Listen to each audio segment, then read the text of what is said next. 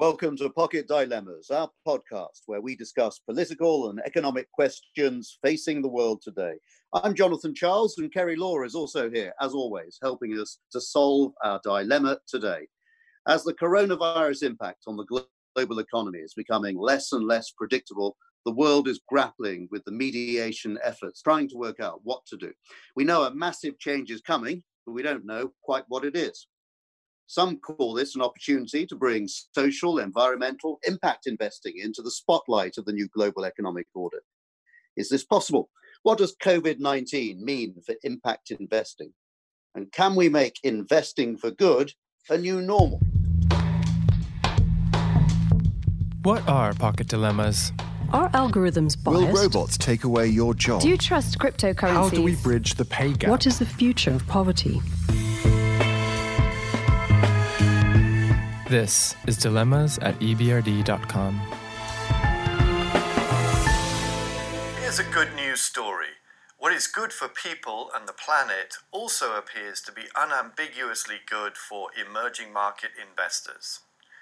On average, investors who put money into smoke belching, state owned companies that ignore labor rights and shun transparency do worse than counterparts who are more observant of ethical standards. This is shown by the so called ESG stock indices, that is, indices comprised of companies that observe environmental, social, and governance standards. These have performed handsomely in recent years. So in 2017, the FT did this short explainer to highlight the investments that are really taking off. And James Kinge, who's the FT Emerging Markets editor, here explained how ethical investments are outperforming the standard in emerging market indices. Is this still the case? One of the latest editions of Moral Money, Financial Times column was quoting latest research by Barclays and other industry giants into the growing importance of ESG environmental and social governance policies, corporate responsibility. Barclays is starting a new ESG publication that argues COVID 19 will accelerate the trend towards ESG sustainable investments. It'll say it'll go even further, creating a greater sense of urgency and responsibility towards everything from consumer behavior to climate change, supply chain practices, and the future of work and mobility and potentially alter the nature of the investment process as a result. Sounds though everything is being thrown up in the air. Another sustainable investments tracker, TruValue Labs and ESG Data Group, have created a coronavirus ESG monitor. It tracks five topics and signals social, labor, supply chain, response, and the economy. The response signal captures information on companies shifting their operational activity to relevant products such as ventilators or vaccines. So, by the way, Kerrie, we're certainly seeing a lot of that amongst our clients as well uh, at the EBRD. They've shifted their production to produce hand sanitizers, like the uh, Turkish perfumery company Mara, or to provide transportation services for medical staff, or indeed the use of household robotics to help advance research on COVID 19. I'm sure we're already working on a similar monitor for our regions, as the response uh, across our regions has clearly been overwhelming Interesting that the, the emphasis on labor practices puts into spotlight uh, the gig economy. Equally, some bad examples of management. So we've seen some of those, and how public perception can turn on a company in the light of them perhaps not treating their employees as well as they might do during the COVID 19. So there's a, a lot going on. It's going to be fascinating to see how and what impact all this will have uh, on ethical perceptions, uh, evaluations of companies. Companies are really in the spotlight for this. And equally, it's raising a lot of questions about the sustainability, as I say, of the gig economy. You know, whether what workforces can be protected. Absolutely, Jonathan. You know, and and there's a company, obviously everyone knows Amazon, and they've gotten some negative press recently um, regarding how they've treated their workers. And you know, when you think about it, I, I don't know about you, but I've been ordering a lot of Amazon packages. Uh, these boxes come to the door, and I really gen- genuinely want these these delivery um, people and these delivery drivers to be taken care of. And you, you want them not only to be taken care of because it's a human to human desire, but also because not only you know is it awful for them to come to work sick because you wouldn't want to come to work sick, but they could also be spreading um, this virus around. So there are these principles called the UN Principles for Responsible Investing or the UNPRI. And these principles really work to understand the investment implications of environmental, social, and governance factors. So, just last week, the UNPRI issued a new set of actions for investors to take regarding the COVID response. For example, Action One says uh, engage companies that are failing in their crisis management. There's an action, which is action number three, that says investors should really look at reprioritizing um, the engagement on other topics. So I think this is actually a really positive thing to look at, you know, in COVID response world.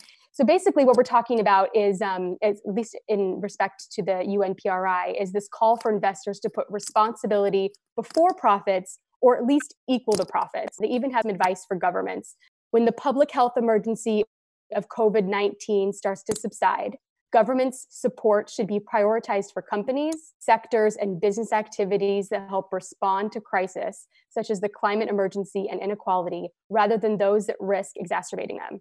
It really calls to me that investors can not only help the companies that are already doing good, but we can actually push the ones that aren't doing so well in the right direction. Um, and then the UNPRI CEO said something the other day that I thought really, um, you know, really struck a chord. She said that the the economy is there to support society, not the other way around. So I think as we go forward, this is something uh, really great to remember. But I really wonder, Jonathan, how the market will actually be changed by this crisis, and what kinds of new products are going to be on the market and that the market will will demand. And you know, equally, is there going to be this whole wave of good washing, if you will? And really, I guess, how can we stop that? Yeah, I think that's an interesting question, Kerrie, not least that I'm sure we will see things changing as a result. They always do uh, out of a crisis. The question is whether at some stage there's also some slippage back to old ways. That happens as well. Uh, and really, uh, those are the questions we're going to be looking at uh, in this edition of Pocket Dilemmas. It is the podcast, just to remind you, which explores the political and economic problems shaping our world. You can review us on iTunes, email us at dilemmas at ebrd.com. We're always very glad to hear from you. Follow us on Twitter at ebrd. So, our dilemma today is what does COVID 19 mean for impact investing? Can we make investing for good a new normal uh, to figure out all that and to answer those questions. We've got Alexia Latortue, the Managing Director of Corporate Strategy here at the EBRD, Stuart Trow, your personal finance guide and Associate Director in our Treasury. So, first of all, for both of you, let's, let's get some headlines, some top lines as to how you see this and whether investing for good will become a new normal. Thanks so much, Jonathan. It's great to be on this podcast with you and Terry and Stuart. So there's something about crises. It's that they really test, um, they're the ultimate test of ideas, of concepts, and of trends. And I think to your question, um, it is fairly clear to me that the trend that was already existing of impact investing and the market for impact investing growing, we can debate the numbers, but I think the trend of growth was there, will, I think, be accentuated by COVID for some of the reasons that you and Kerrie have already mentioned that we have an exposure of what we consider good companies, companies that are acting in the ways we would hope they would act during the crises, and perhaps less good companies. And so, thinking about investments and what kinds of investments we want to make, I think is higher on people's minds. Um, it was already there, but the crisis has exposed the fault lines of poor behavior but also of good behavior. And it was fascinating to me to see right before the lockdown here in London that some companies had signs saying we're closed because of COVID 19. Some of them also had signs saying, but we're still paying our workers. Or we've, you know, and, and so it was really part of a very short notice posted on a window that the company felt compelled to tell the public about how they were taking care of, of their workers. So I think the potential for a new normal and for acceleration of an existing trend is absolutely there, particularly with respect to the S, particular attention on social issues. And you touched on this in terms of the gig economy and, and, and looking at labor practice, labor practices uh, a bit more carefully, I think will actually be absolutely heightened. E, environmental issues was already strong. I think the S will be stronger specifically because of COVID. But some of the pre existing challenges to actually delivering on the aspirations of impact investing will also remain. And so we'll, we will have to continue work to accelerate work on the obstacles. And I hope we can talk more about that. Yes, I mean, that's very interesting, Alexia. And I definitely want to come back to the S because I've been obsessed personally for quite a long time about the social license to operate that companies have. This new idea that's really been around now, you know, for a year or so. Companies have been talking very openly about it's not just their economic license to operate, but their social license to operate. And that, that would be interesting to look at through this through this lens. We'll come back to that. Stuart, how do you see things? Hello there. Um, well, I agree with everything Alexia said there. Just a couple of points I, I would like to add, though. Um, it seems that sort of institutions and institutional investors are sort of very keen, and they've sort of got regulators and rating agencies to an extent, sort of placing far more emphasis on ESG engagement. But it's interesting when you look, drill down to individual investors, when there's an ethical option, say within retirement plans and stuff like that, generally the take up's not as much as you'd imagine. There, you know, there are two forces going through here. It's not just the fact that uh, people don't care about ESG factors, because quite clearly they do, but it does seem that the inertia around default options in investment actually sort of is stronger than the desire to be green, if you like. So, you know, maybe one way of addressing that is to include more ESG awareness within the default options for retail investors, if you like. So, to some extent, you could almost say that industry and corporate corporations are running ahead of the general public on that. It seems a little bit counterintuitive, but in terms of practicalities, in terms of getting money into ESG and socially responsible investments, institutions are, are actually making some of the running on this. Are you seeing already, Stuart, then structural changes in the market? Oh, yeah, no, no, there, there is definitely an appetite and a desire for ESG related sort of uh, credit and you know which is which is our particular area and you know we're, we're seeing esg and social um, governance indices being constructed so that institutional investors have got something to follow, if you like. So, so they kind of almost a pre-selected list of um, companies that uh, meet some criteria in that regards but i mean i'm sure we'll get onto it later the sort of actually measuring esg engagement is uh, is a nightmare. and you know, I mean, very, very from various different angles. You know, angles as an investor, angles as an issuer, and you know, just in terms of general corporate governance, what you know, what is good behaviour. Yeah, measurement is definitely a, a huge barrier for sure, um, and it's something actually we've been talking about for for quite a while. But this is you know quite a growing market. So at the end of last year, the Global Sustainable Investment Alliance said that socially responsible investments grew by 34% to $30.7 trillion over the past two years. This was lifted by the Japanese pension funds, retail investors everywhere, as well as a broad growing concern about climate change. So Europe remains actually the biggest region for sustainable investors with about 14 trillion devoted to these strategies. So can we expect a much bigger chunk of the market now transitioning to responsible investments uh, now now because of COVID? Alexia, how do you see things? I think we need to unpack your question a little bit, Kerrie. I mean, I think what is the market? And I think that's one of the challenges with impact investing is that it's a big tent, and that's great because we like big tent, but it's also a very diverse tent, right? And if we just boil it down to the fundamentals about what do we mean by impact investing, it really is about investing with the intent, and I underscore the word intent, um, to generate you know, social or environmental impacts alongside financial returns. And there's a spectrum of different players in this market. Uh, some of them are just traditional investors where they just look at financial returns. Others are players that look at financial returns, but also consider ESG from a responsibility perspective and, frankly, from a bit of a do no harm perspective, right? So, the traditional negative screens for tobacco, alcohol. There's a group that's a bit more proactive in terms of really trying to drive and create opportunities for sustainable investment. So, there's a more proactive stance, still with financial returns. And then you continue to perhaps impact first groups that are willing perhaps to accept some um, um, lower risk adjusted returns to get this impact. And you have philanthropy. So it's a really broad tent. And if I exclude the philanthropy um, extreme of that spectrum, um, then I think we also need to be clear that financial returns remain absolutely something that these investors must see. And, and there's also a fallacy, which I think institutions like EBRD and podcasts like these can help with.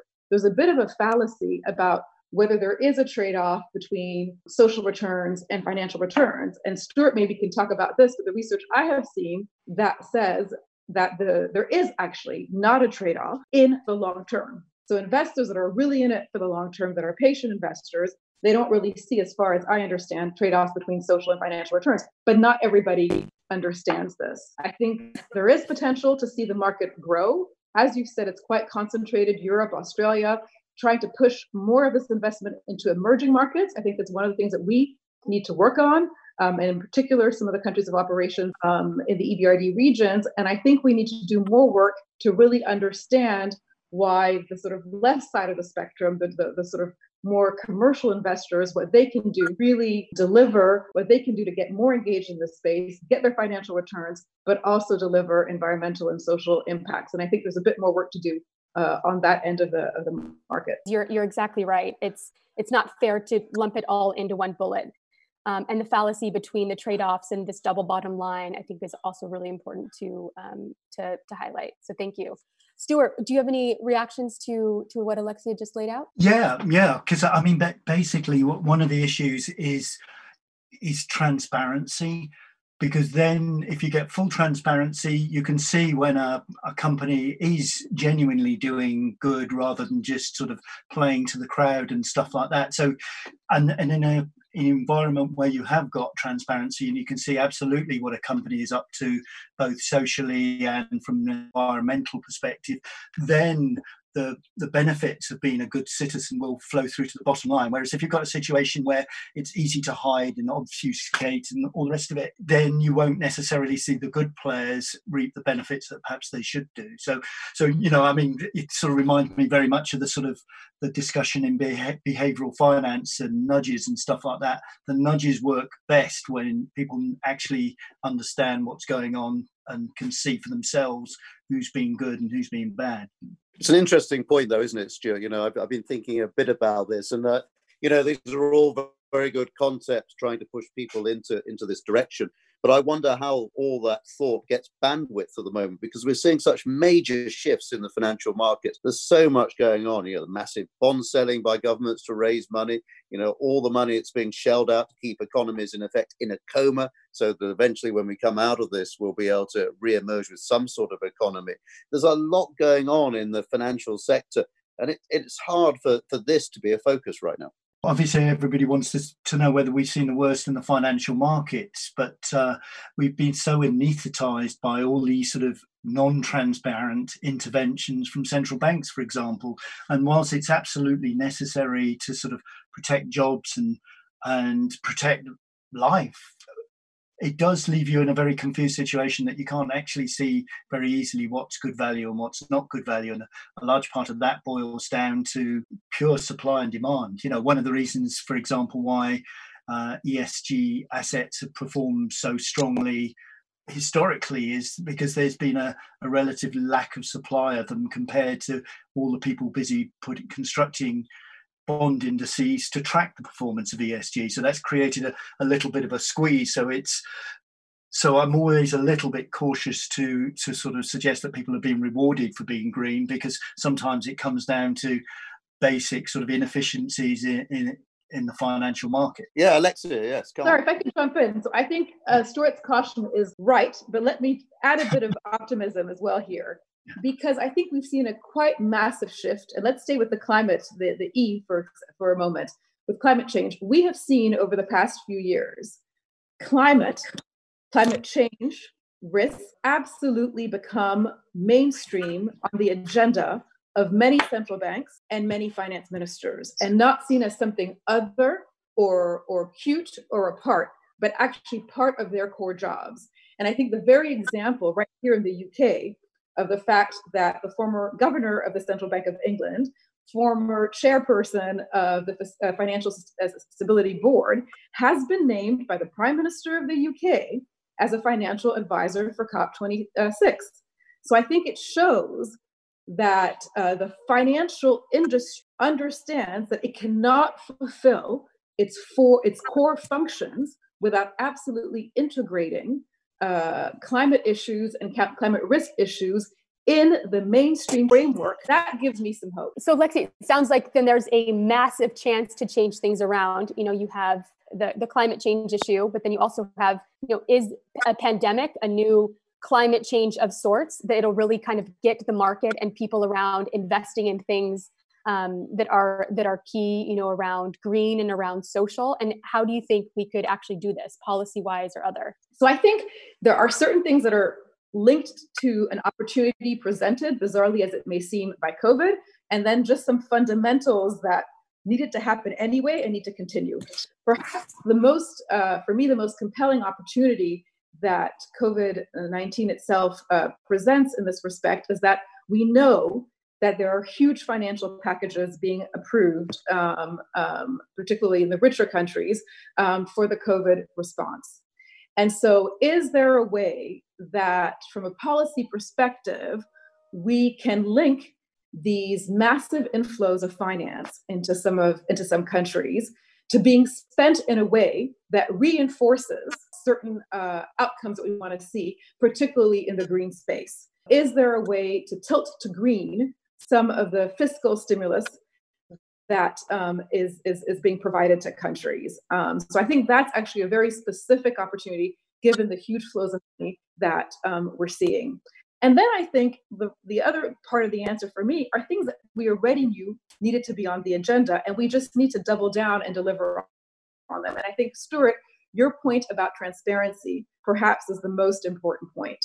Um, because if we're really going to be credible in growing um, um, this, this impact investing market, we need to be able to uh, answer the question when is impact achieved um, in a very clear way. And we need to have standards across all these different categories um, that Stuart also was talking about. Uh, different kinds of, of, of, asset classes from the if you look at development finance institutions if you look at private equity if you look at pension fir- firms right now we have a very fragmented set of standards. So a serious investor might look at this and i wouldn't blame them for walking away and saying this is chaotic. I don't get this. Um, and so we need to accelerate work on a common framework, a common standard for actually being able to, in clear, concise, and consistent ways, report back on impact achieved. For me, that's one of the top priorities. It's an interesting thought as well, Alexa. You know, I mentioned it earlier that I, have seen sort of more and more companies in the past year or so talking about their social license to operate, uh, and and by that, you know, what I what I think they mean is that it's not good enough just to be there as a company to make money. That in order to get public backing, which is important for any company to make money, you've also got to be seen to be interested in social issues. You know, and we've seen companies obviously for many years taking a, a moral lead on issues like the environment and you know LGBT issues. Um, so I wonder whether these are the same companies that have already woken up to the social license to operate uh, that might be the ones to watch in terms of, of going further now in, in this crisis. I don't know what you think about that, Alexia. Stuart, Alexia? Yeah, so maybe quickly. I mean, I, I, agree with you. I think I think this this terminology I hadn't heard it before, uh, Jonathan, of social license to operate is quite compelling. And again, it's linked to having a long term view of your of the relationship that you have with your consumers as a company, the relationship you have, frankly, with the government and the national authorities. So if you look at the luxury brands that instead of producing uh, per- colognes and perfumes, are producing hand sanitizer and instead of producing you know the latest fashion are producing face masks they're buying and i don't mean to be cynical by using that word but they're buying a social capital um, with respect to uh, the relationship they have with their customers, their, their, their consumers, but also um, the countries in which they're domiciled. And I think that's real.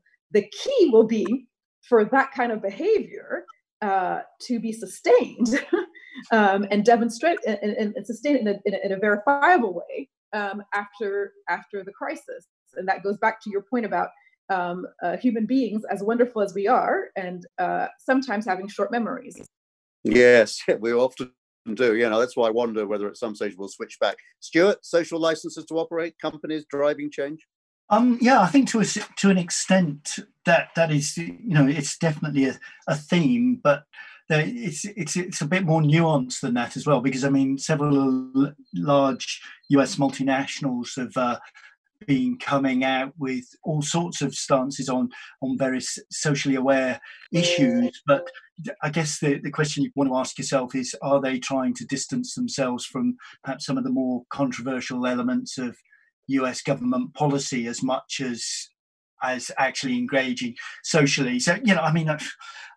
It's you feel a bit bad being a bit cynical about it, and I'm not totally cynical about it because I have been quite encouraged by the stuff that's coming through, but a lot of it is trying to position themselves for a longer term when they see perhaps things like the uh, a, a, stance on the Paris Accords and stuff like that. ExxonMobil was quite vocal in criticising the, uh, the, the stepping back from uh, the Paris Climate Accords, and then you've got sort of uh, Apple Alphabet and Facebook were, were all quite uh, vocal when the bans on the seven predominantly Muslim countries air travel was uh, was introduced, and, and, you know, and uh, as you mentioned yourself, Jonathan, thing, things like L- LGBT plus and um, uh, transgender issues as well. You know, a lot of the major corporations, Microsoft again, sort of Alphabet and Coca Cola, they've all been saying sort of things beyond what they needed to say just to be um, I don't know, just to toe the line. They, they, were actually putting themselves out there to a degree. So part of it is wanting to distance themselves from sort of more controversial areas, but part of it is an awareness of this social license you were talking about. Yeah, just actually before Kerrie asks the next question, just might be worth defining, by the way, uh, a social license to operate. And uh, just while you were talking, I thought, I wonder if there's a dictionary definition yet. There is a definition now of this relatively new concept. A social license to operate, SLO, refers to the level of acceptance or approval by employees, local communities, and all stakeholders of organizations and their operations.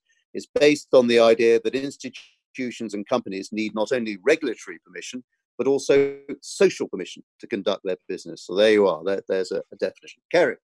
Super interesting. You know, and I I am an optimist, like most of us on this call, but I still I still really worry about the the good washing and the greenwashing. Um, you know, you hear about these examples of companies doing well, but then spending X multiples to then advertise that they're doing well, you know, or doing good. And so it's you know, part of me is is really wondering about the incentive for them. Are they do they really actually want to do good, or do they really just want to attract the millennials? For example, who actually have a lot of funds to invest um, in order to invest their invest their money because they know that, the millennials. I'm very biased. I'm in that generation that we want to invest in things that are aligned with um, with our personal priorities. So, Alexia, how would we tackle this? Um, you know, this greenwashing and this good washing. This is a really important question that you asked, Kerrie because this is not about good words. Serious impact investing field so to speak, is not about good words. It really needs to be uh, delivering, uh, depending on where it is on the spectrum that I, discussed, I, I described earlier, on at least the do no harm. And if it's saying that it's doing more than that, but actually delivering on positive social outcomes, it must be able, in a rational, efficient way, it must be able to measure and communicate with transparency those outcomes. And by the way, a trend that also I think is being accentuated by COVID is technology. And maybe there are ways to leverage actually some technologies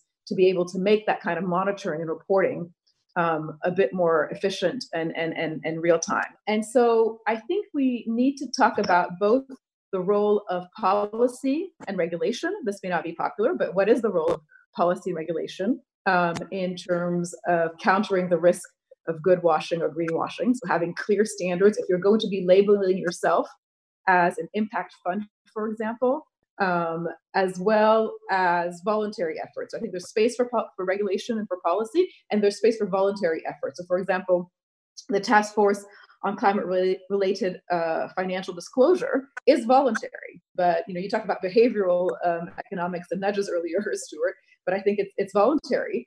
But if you look at the the strength of the task force and the kinds of people are on it, it does create. Uh, at one point, I think the idea is that it would create a reputation risk to a company if it doesn't participate. So it's voluntary, but their cost to not participating. So I think finding the right balance, and I would be very curious for others' views on this on this podcast around this issue of the balance between the voluntary and and and the regulation. And obviously, the European Union has also been quite strong um, with regards to the EU taxonomy, particularly around uh, uh, climate change adaptation and climate change mitigation. I think the S, which we mentioned, is perhaps getting a greater spotlight now with COVID nineteen. Is actually harder in some ways than the E because norms in different countries and different cultures around the S also differ. Um, and so when some of the companies went, you know, very far out in terms of the comments they made on some of the social issues, they were sometimes celebrated and applauded, but sometimes they also said that's not your role as a company in the society to hmm. try and change cultural norms.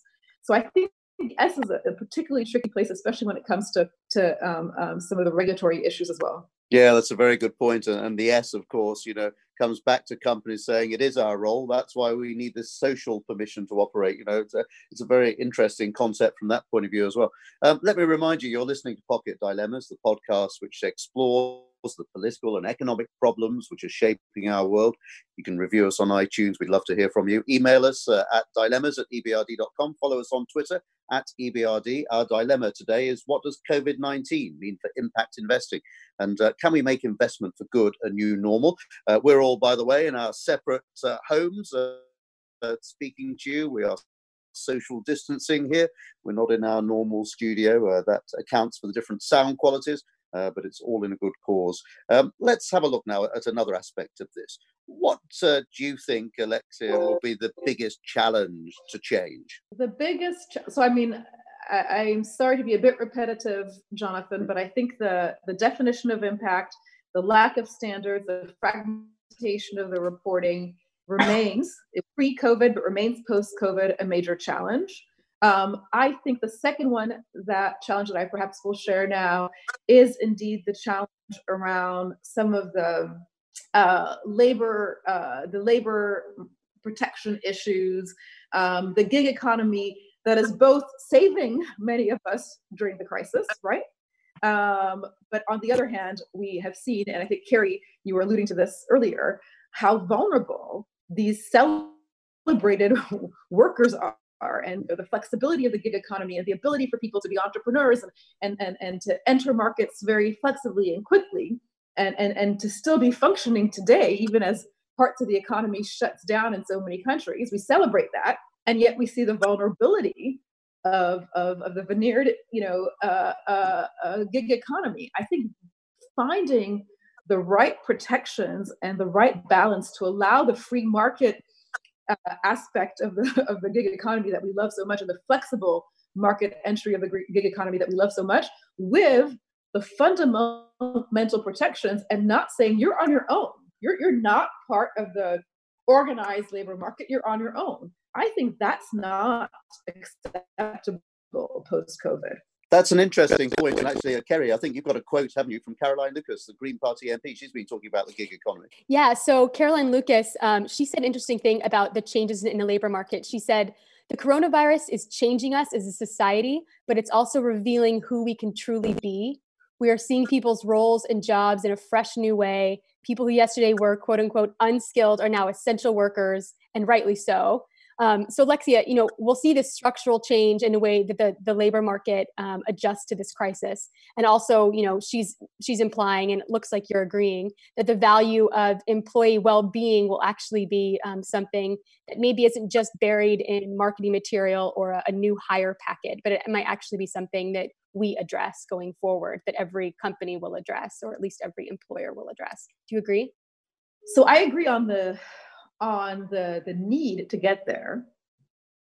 And despite my inner optimism, however, I think there will be real hurdles. I think countries that have a very strong tradition of sort of social democracy, you know, and already have very strong social safety nets that are in place, frankly, that already apply to gig economy workers, I think that will be much easier. But there are many economies, including very large um, developed economies, that frankly have incredibly thin social safety nets and and part of the culture of economics in some of these countries is very much you as an individual chart your course and you succeed or fail by the virtue of your labor and your strength and your you know work ethic. And i think in those countries um, really delivering on the words that you just read i'm afraid on the other side of the crisis um, could could fade quite quickly unless you have constituents in these countries that get organized and really keep the alarm bell ringing even in of, of more calm. I think there's an interesting point there as well, Alexia. Maybe Stuart, you want to comment on that. You know, you've got when you get through this crisis, uh, you may well still be in the worst recession for decades, possibly even centuries, depending on whose view you take. Uh, and that will be hard to keep some of these social issues in focus, uh, won't it, Stuart, when, when companies are fighting for survival? Yeah, no, no, absolutely. I think, I think you know, one of the the problems is at the end of the day, the gig economy does tend to be for low and unskilled workers, and they, you know, economically, they've got no, um, I guess, Warren Buffett would refer to it as they've got no economic moat to protect their status. So it's it's beholden on the authorities and the regulators to provide that protection. So so to an extent, you know, as Alexia was suggesting, in you know countries with a more social democratic sort of uh, ethos, they've they kind of fought back against sort of long-term contracting and they tried to uh, regularize the employment of say uber drivers and the like to provide them with some support. And you know we've seen the differences emerge with covid as well in as much that the issues you're getting are it's much easier to lock down a society where people are regularly employed than where they're part of the gig economy. And you know with the best will in the world you're going to people are going to fall through the cracks if if there's too much emphasis on the freedom of the gig economy. Uh, but at the same time people like it people like the flexibility of it um, you look at freelancing websites as well. So you're not just talking about Uber drivers and all the rest of it. You know, there are tons of people offering to do, you know, presentations or nice little sort of video jingles for you. And it really doesn't cost very much, but they like the flexibility of being able to do that. And you, it is really a trade off. You know, I mean, you get, you're looking at, to, to sort of look at the current crisis in particular, the economic damage will be greater because of the gig economy leaves a lot of gaps and what have you. But actually having the flexibility to sort of gig economy recover, well, you know, you don't want to lock things down too much because you remove the vital element of sort of uh, creative destruction that makes capitalism work. So. Yes, employment's been going out of fashion a little bit, hasn't it? It's probably a topic we should do on another podcast. And self-employment was very much yeah. coming into its own, and especially in more advanced economies. It'll be interesting to see how that survives the crisis, but that's probably a topic we should look at on, on another day on this podcast. I think it's time we should start concluding, really. So, our dilemma has been what, what does COVID 19 mean for impact investing? Can we make investing for good a new normal? And maybe I should, uh, as we draw to a close, you know, Alexia, why don't we start with you? What do you think now are the main action points of what we can and must do to ensure this this agenda goes forward? What, what what's the immediate actions you think? So I love the way you framed your question, the immediate actions, because I think that's the secret. If we want COVID 19 to have accelerated the move towards impact investing, the work needs to start now, not when we're through the crisis. Um, because, as we've all said on this podcast, when we're through the crisis, um, old behaviors come through. So I think even though it's a busy time with lots of other urgent priorities, there those people who are adamant that impact investing um, um, uh, is, is is an important area, um, is is is where we need to move more and more of the investment needs to be today in the midst of all the chaos, still continuing to do work on the frameworks for reporting and trying to have one standard, probably using the Sustainable Development Goals as the core building block. Still needs to be doing education to investors about emerging, mar- emerging markets and trying to help investors understand the real risks and opportunities, not just the perception of risks in the emerging markets. Folks who work on social issues need to try and use this moment today to articulate clearly how we could unpack some of the core tenets of the S and how we could create uh, clear um, frameworks uh, that could be incorporated in reporting around the S as well.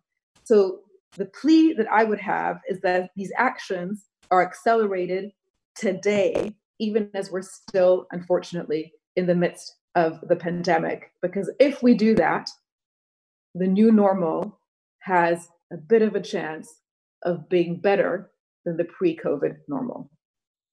Stuart, what do you think? Is it Carpe Diem season day? Um, yeah, to an extent. I think what, what the, the whole dilemma with the ESG, though, is the, the quantifiable, uh, you know, over the subjective. So, for example, you know, one of the things that people have been talking about in, in recent days has been things like the World Bank's pandemic bond, which still hasn't triggered, despite the fact we've had a pandemic mm. that has is threatening to sort of collapse growth by up to 30% in a single quarter. So clearly we've got to get the, the architecture right, and that that's beholden on the regulators. You know, it, with the best will in the world, you, you, if you want to be socially responsible, you have to operate within a framework, and that framework needs to be right. And you know, leading us to you know, again, behavioral finance, they will talk, talk about choice architecture, and you've got to ask the right questions. You've got got to make it easy for people to do the right thing. But having said that, I wouldn't want to get too hung up on the quantifiable because it, by its nature, it's evolving, and what is socially responsible today might be different a couple of years down the track you know because what you know one of the memes people have been popping around is a picture of a sort of a, a lazy slob lying on a sofa, and he was, you know, the unshaven, dishevelled, and mm. sort of a, a, waste of space in 2019. But in 2020, he's the socially responsible adult in, in the rooms. so perce- perce- perceptions of what is socially responsible have got to have some flexibility in it to allow them to evolve. So we're not stuck with five year old standards that are no longer applicable in the modern world. Thanks, Stuart and Alexi. Those were really great points. So, Jonathan, what do you think? You know, after this crisis is over, uh, do you think that um, we'll have, you know, a better moral market? And and what are your what are your conclusions? So I, I sort of come back, I think, Kerrie, to the point about uh, social permission to operate, social license to operate. I think for the medium term, people will remember who were the companies who did good during this crisis? Who were the companies who uh, looked after their workers, looked after their communities, thought about their wider stakeholders, um, thought about doing things that were, in a broad sense, good? Um, so, from that point of view, you know, I do think there is room in the medium term for these sort of companies to advance this agenda, to think about social impact investing, advancing good decision making. Uh, I'm a bit, I think, with Alexia as well, which is, uh, you know, my experience of many, many crises going back many, many decades is that actually there's a generational turn here. That uh, in the first few years things change, you know, as Alexia pointed out, the time for change is now. Um, but you get to a point, you know, it takes about a, you know, a, a small generation. Uh, Ten years is a long time, and people's memories recede uh, and old behaviors come back. Uh, mistakes are repeated either in old ways or new ways. Uh, and, and, therefore, things don't advance so much towards the end of the cycle. So I think the time is now. I think companies that have discovered that social permission to operate will certainly, in my mind, you know, want to exploit that because they recognize there's a marketplace for it. Uh, and change. Um, but the longer it goes on between crises, the more memories will fade and the more some of the momentum may well be lost. I love the uh, the social permission to operate. I think I'm going to try to use that a few times in a sentence in a sentence this week. I think it's excellent. um, you know, I I I agree. I, I think that responsible investing is here to stay. I, I don't think there's a question about that. I still remain worried about impact washing, be it good washing or green washing. This still really concerns me. But you know, is transparency key? Yes, sounds like it. Maybe along with frameworks um, from our conversation today. But um, you know, governments, task forces like the one Alexia mentioned earlier, which is uh, the, the TCFD, the Task Force on Climate-Related Financial Disclosures, and things like the EU taxonomy are going to be really significant in defining what is and what is not sustainable finance. So I'm hoping that this is going to be another big driver for impact investing. You know but now more than ever the world requires just the power of scalable finance to address these global these global problems. Yes it's covid-19 today it's climate change and inequality today and tomorrow. Um, but the pandemic has really highlighted our interconnectedness not only for how it spreads but also how we fight it. And i just want to give a special thanks to those gig workers. Without you i would have starved. I wouldn't have the flowers. I, I really appreciate what you do. I think you are um, I think you are key workers, and we'll keep fighting the good fight. You're here. Yeah, I, I, think I think we can all unite around that, and uh, you know, and I think as, as critical workers, you know, uh, they've certainly become critical to what is currently the, the new normal. Uh, big thank you to Alexia. Big thank you to Stuart. Uh, see you again soon. Bye. This podcast was brought to you by the EBRD. We'll be back soon with a new episode. In the meantime, send us your feedback, suggestions, and ideas on dilemmas at ebrd.com. And remember, reviewing and rating us helps others to find us. Until next time.